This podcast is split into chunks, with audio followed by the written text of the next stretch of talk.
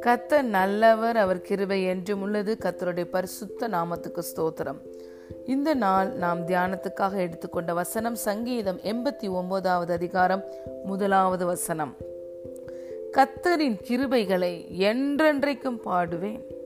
உமது உண்மையை தலைமுறை தலைமுறையாக என் வாயினால் அறிவிப்பேன். ஆமேன். I will sing of the mercies of the Lord for ever with my mouth I make make known thy to all all generations லூயா பிரியமான தேவனுடைய பிள்ளைகளே கத்தருடைய கிருபை நம்முடைய ஜீவனை பார்க்கலும் மேலானது. அதிகாலையில் நம்முடைய தேவன் கிருபைகளை விளங்க பண்ணுகிறார்.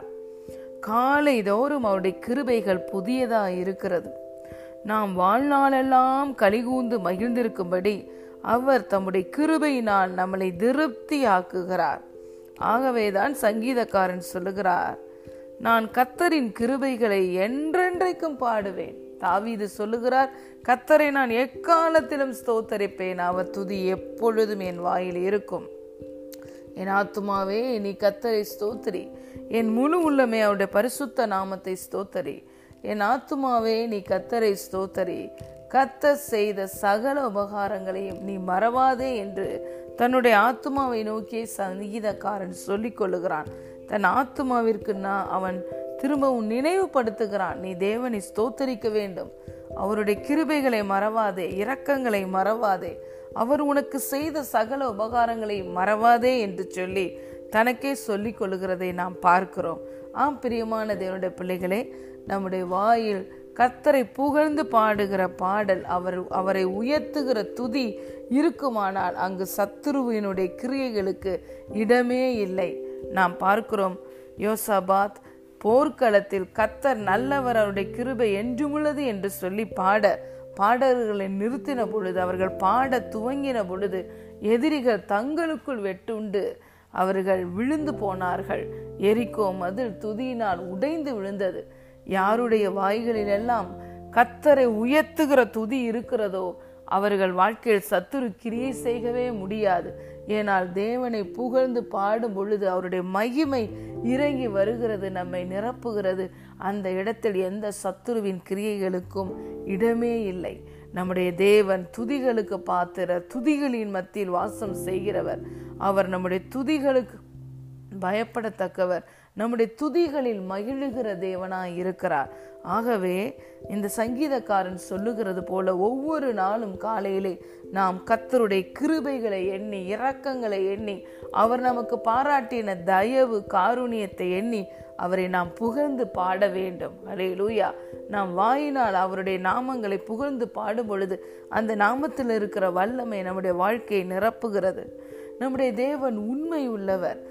பிரியமான தேவனுடைய பிள்ளைகளே உங்களையும் என்னையும் அழைத்த தேவன் உண்மை உள்ளவர் வாக்குத்தத்தம் பண்ணினவர் உண்மை உள்ளவர் தகப்பனும் தாயும் கைவிட்டாலும் அவர் நம்மை கைவிடாத நேசர். ஆகவே இங்கே சங்கீதக்காரன் சொல்லுகிறார் உம்முடைய உண்மையை தலைமுறை தலைமுறையாக என் வாயினால் அறிவிப்பேன்.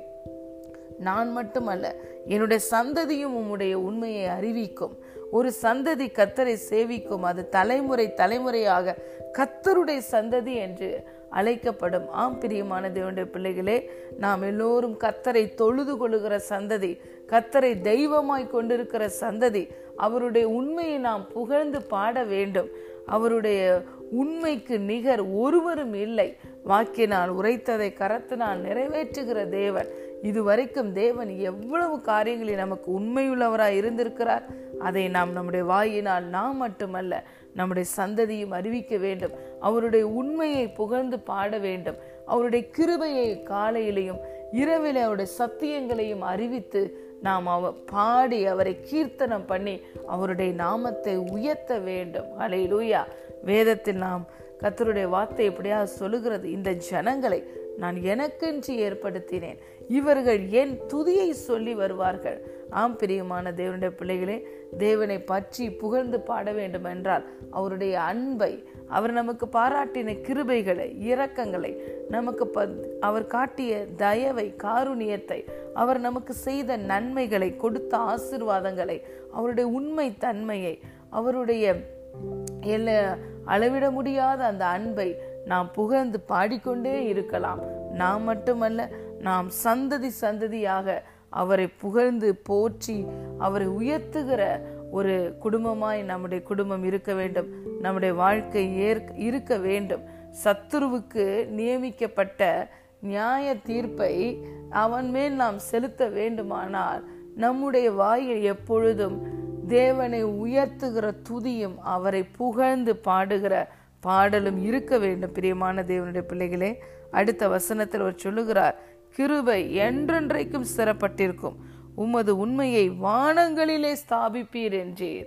ஹலேலூயா நம்முடைய தேவன் ஒரு காரியத்தை சொன்னால் சொன்னதுதான். His words are established in the heavens அவர் வார்த்தையில் உண்மையுள்ள தேவன். ஆயிரம் தலைமுறைக்கும் இரக்கம் செய்கிற தேவன். அதைதான் இங்கு சங்கீதக்காரன் புகழ்ந்து பாடுகிறதை நாம் பார்க்கிறோம். ஒவ்வொரு நாளும் யாரெல்லாம் தேவனுடைய கிருபையை புகழ்ந்து பாடி தேவனுடைய கிருபையை சார்ந்து கொள்கிறார்களோ அவளை கத்த நிச்சயமாய் உயர்த்துவார். ஹலே லூயா அவரை நாம் என்ன சொல்லி பாடி துதிக்கிறோமோ அந்த நாமத்தோட வல்லமை நம்முடைய வாழ்க்கையிலே இறங்கும். கத்தருடைய கிருபையை இரக்கத்தை அதிகமாய் சொல்லி துதிக்கிறீர்களா? நீங்கள் செய்கிற எல்லா காரியங்களிலும் அவருடைய கிருபையையும் இரக்கத்தையும் ஆசிர்வாதத்தையும் நீங்கள் பார்க்க முடியும். நீங்கள் அவரால் பெற்றுக்கொண்ட வாக்கு தத்தத்தை உங்கள் வாழ்க்கையில் நிறைவேறுகிறதை நீங்கள் காண முடியும். ஹரே லூயா ஆகவே நாம் கத்தருடைய கிருபைகளை ஒவ்வொரு நாளும் புகழ்ந்து பாடுவோம். அவருடைய உண்மையை ஒவ்வொரு நாளும் சொல்லி துதிப்போம். God bless you